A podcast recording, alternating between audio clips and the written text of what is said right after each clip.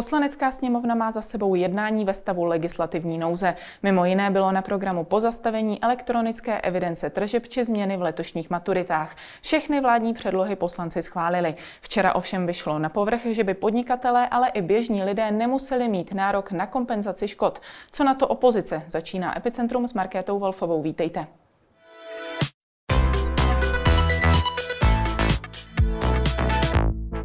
Ve spojení jsem s předsedou občanské demokratické strany Petrem Fialou. Dobrý den. Dobrý den. Poslanci za sebou mají první zasedání sněmovny ve stavu legislativní nouze. Postěžoval jste si ale na to, že vláda nepřijala žádný z návrhů opozičních stran. Jak celkově hodnotíte v tuto chvíli komunikaci opozice s vládou?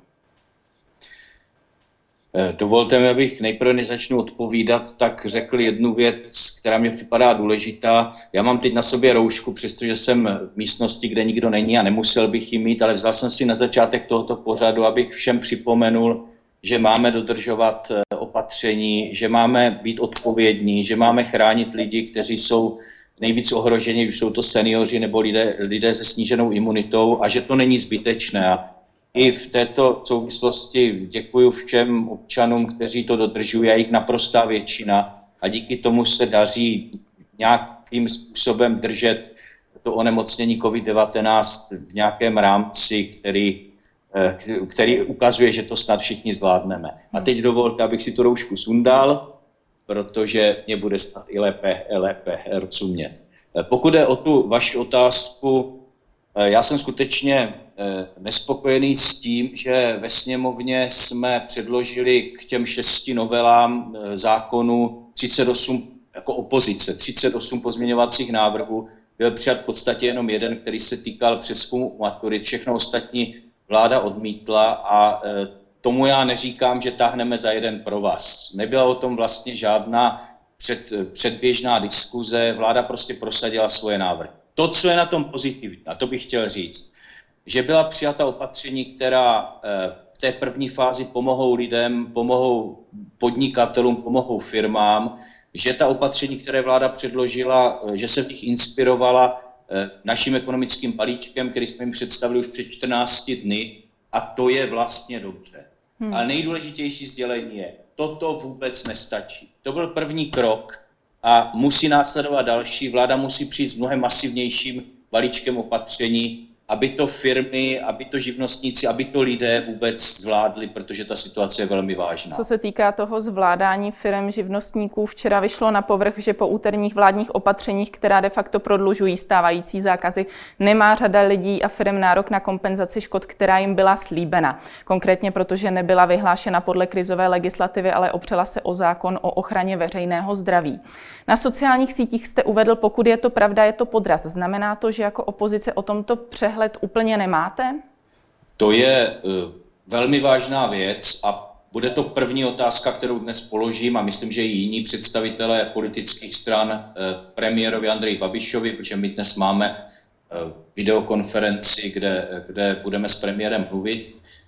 Pro mě je toto velmi závažné, protože vláda tady změnila režim, jenom aby všichni diváci věděli, o co jde. Vláda změnila režim, v kterém vyhlašuje opatření v rámci nouzového stavu. Zatímco dřív to bylo rozhodnutí vlády, teď je to rozhodnutí ministerstva zdravotnictví podle jiného zákona a podle názoru většiny právníků v této situaci nebudou mít ti, kteří jsou těmi opatřeními postiženi, nárok na odškodnění. A to si myslím, že není správné, nebo jsem si jist, že to není správné, protože stát by měl odškodnit ty, kteří utrpí škodu v důsledku jeho rozhodnutí. A to je tady evidentně tento případ. Takže budeme o tom mluvit s premiérem. Já pořád doufám, že to nebyl úmysl, že to bylo spíš nějaké nedopatření a že bude řečeno, jakým způsobem se s tím vláda vyrovná a jak to napraví. Dá se to tedy chápat tak, že jako opozice jste o té formě neměli vlastně tušení, že ta forma má takovýto dopad na ta opatření? Ne, my jsme nevěděli, že vláda se odhodlá k takovému, skoro bych řekl, úskoku, k takové kličce. V první chvíli, když jsme se to dozvěděli, tak je nám jasné, co to znamená a je tu plno právních stanovisek, kteří, kteří, právníci, kteří upozorňují na, na tyto důsledky. Samozřejmě pohybujeme se v situaci, na kterou nikdo nejsme zvyklí, ani vláda, ani opozice. Já neříkám, že se nemůže udělat nějaká chyba, ale pokud by toto byl úmysl, který vláda nechce spravit, tak je to opravdu vážná věc. Není prostě možné, aby na rozhodnutí státu, ať jsou jakkoliv dobrá, prostě dopláceli lidé, kteří za to nemohou. A v našem zájmu, v zájmu nás všech je, aby eh, živnostníci, kteří dobře podnikají, najednou nebyli na ulici, aby firmy, které jsou za normálních okolností zdravé, se najednou nedostali do krachu a neměli možnost udržet pracovní místa. Prostě to jsou věci, kde máme společný zájem, celá společnost, aby to bylo vyřešeno dobře, aby jsme z té krize, která je vážná, eh, vyšli i ekonomicky nakonec s co nejmenšími škodami. Opozice má také možnost dodat tři odborné zástupce do krizového štábu. Věříte, že se podaří dát dohromady výběr, se kterým budou všechny opoziční strany spokojené? Pojďte se, já tady nebudu hrát vlastně žádnou hru ani s premiérem, ani s nikým jiným. Pokud pan premiér to myslí vážně, tak tam přidá pár židlí, postaví tam zástupce, posadíme tam zástupce všech opozičních stran a je to vyřešeno, nemáme se o čem bavit. Teď ten uh, ústřední krizový štáb má podle toho současného statutu nějakých 22 členů přímo a pak jsou tam ještě členové ústřední epidemiologické komise. Tam jsou vlastně desítky lidí. Jestli se tam přidá pár židlí nebo nepřidá, to podle mě není podstatné, ale podstatné je, že opozice bude mít přehled budeme mít informace a pak můžeme společně lépe obhajovat ta opatření, která jsou přijata, protože v tom ústředním krizovém štábu jsou a mají být odborníci. A my nabízíme za občanskou demokratickou stranu eh, generála Martina Červíčka, bývalého policejního prezidenta, člověka, který má obrovské zkušenosti s krizovým řízením a myslím, že to je jednoznačný přínos. Byl by to jednoznačný přínos, přínos pro ústřední krizový štáb. Takže ta nabídka těch křesel podle vás úplně není fair play. No tak já tady nebudu teď, teď eh, se bavit s, s dalšími politickými stranami o tom, jestli vyřadíme toho experta nebo jiného experta. Prostě pojďme nabídnout jména za nás premiérovi, ať se premiér rozhodne. Já bych neviděl žádný problém v tom, kdyby tam místo tří židlí bylo židlí šest nebo pět nebo kolik. To, to přece vůbec nic při tom počtu členů ústředního volebního štábu, eh, pardon, ústředního krizového štábu, to vůbec nehraje žádnou roli a jenom by to celé věci, celé věci pomohlo. Víte, za téhle situace potřebujeme každého odborníka, každou chytrou hlavu, každou zkušenost, kterou ti lidé s krizovým řízením mají tak to, tak to pojďme takto udělat. Hmm. Ještě uh, u těch men chvíli zůstanu. Je někdo, s uh, koho nabízí opoziční strana, s kým opravdu nesouhlasíte, koho byste opravdu nenavrhla a nesouhlasil s ním?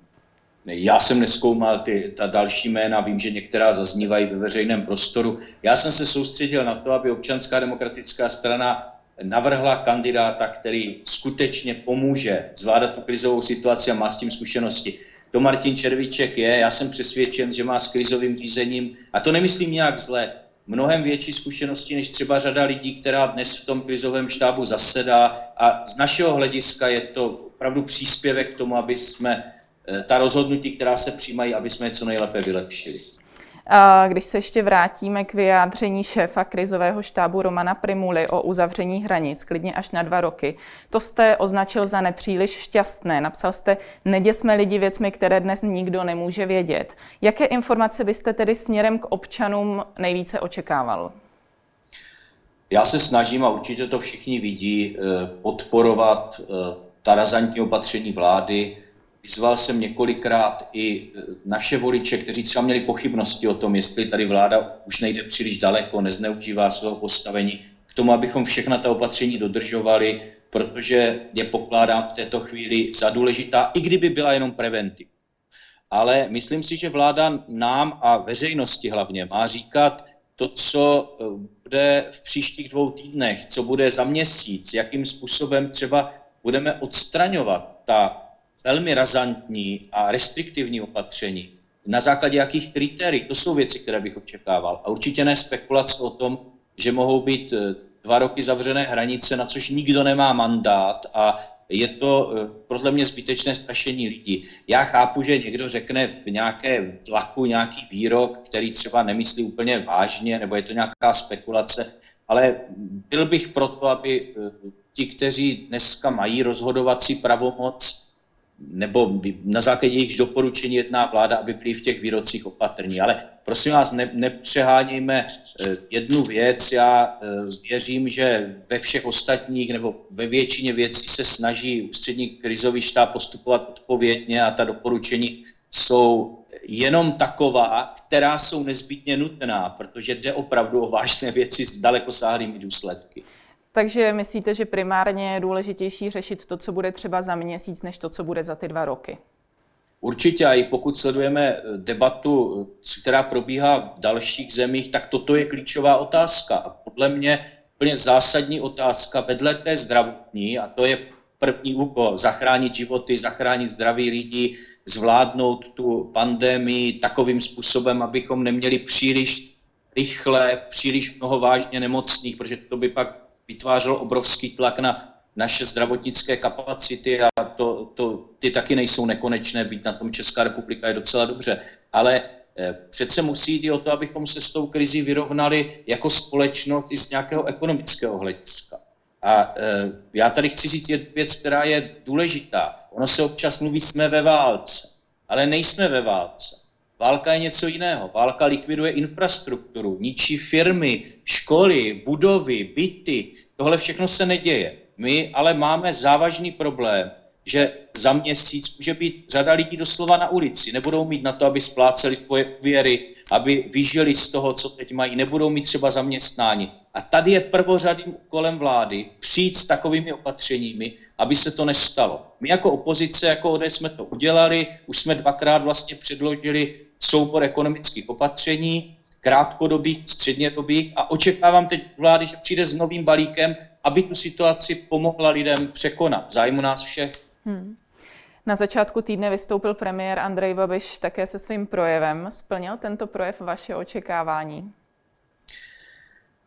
Eh, ten projev měl vyvolat nějakou pozitivní emoci a to si myslím, že se premiérovi vlastně povedlo, dokonce eh, byl schopen, což u něj není úplně obvyklé, uznat i, že se dopustili chyb a za ty chyby se omluvil, potud dobře, ale eh, mně tam něco chybělo a myslím, že nejsem sám. Já bych od premiéra očekával, že nám právě řekne, co vláda v těch příštích dnech udělá a e, že nám předloží nějaký plán. A to jsme v tom premiérově projevu neslyšeli. Tak doufám, že to uslyšíme v příštích dnech, protože, jak říkám, to, co se odehrálo v poslanecké sněmovně a v Senátu e, v úterý a ve středu, to je dobrý krok, ale není to vůbec dostatečné pro to, aby si lidé poradili s tou situací, ve které dnes jsme. Dovedete si v tuto chvíli představit, nakolik celá situace zahýbe českou politickou scénou, nakolik se změní? Jsem politolog, tak si leco představit dovedu, ale víte, co já nad tím vůbec teď nepřemýšlím. Mně teď jde o to, abychom dokázali společně zvládnout eh, tu obtížnou situaci, abychom eh, dokázali a všichni dodržovali, aby chovali se odpovědně, ta restriktivní opatření proto, abychom eh, neměli, aby nám nerostl příliš počet nemocných v České republice.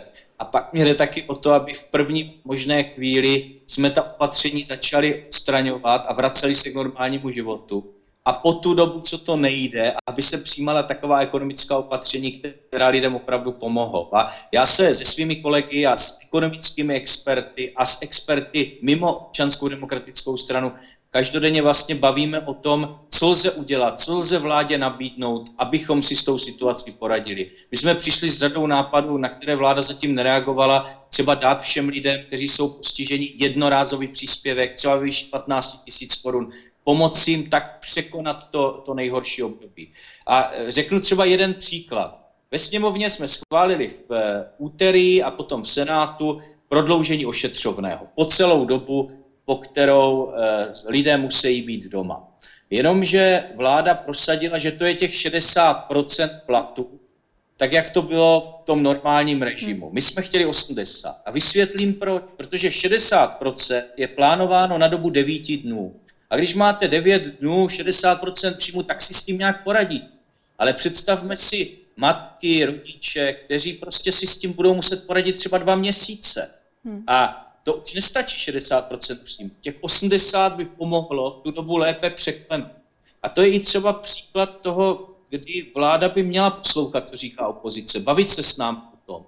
Protože to není, že se přetlačujeme. My vládě nabízíme pomocnou ruku a máme argumenty, proč ty naše návrhy jsou třeba podloženější než ty vládní. A kdyby tady vláda nejednala tak, že všechno, co opozice nabízí, smete, tak jsme možná dál. My naopak jsme přistoupili na to, že to jednání poslanecké sněmovny bylo redukované, my jsme mluvili krátce, zakup jeden člověk a snažili jsme se to dovést k rychlému konci, abychom lidem pomohli a nakonec jsme ty vládní návrhy podpořili, i když vláda nepodpořila ty naše. Hmm.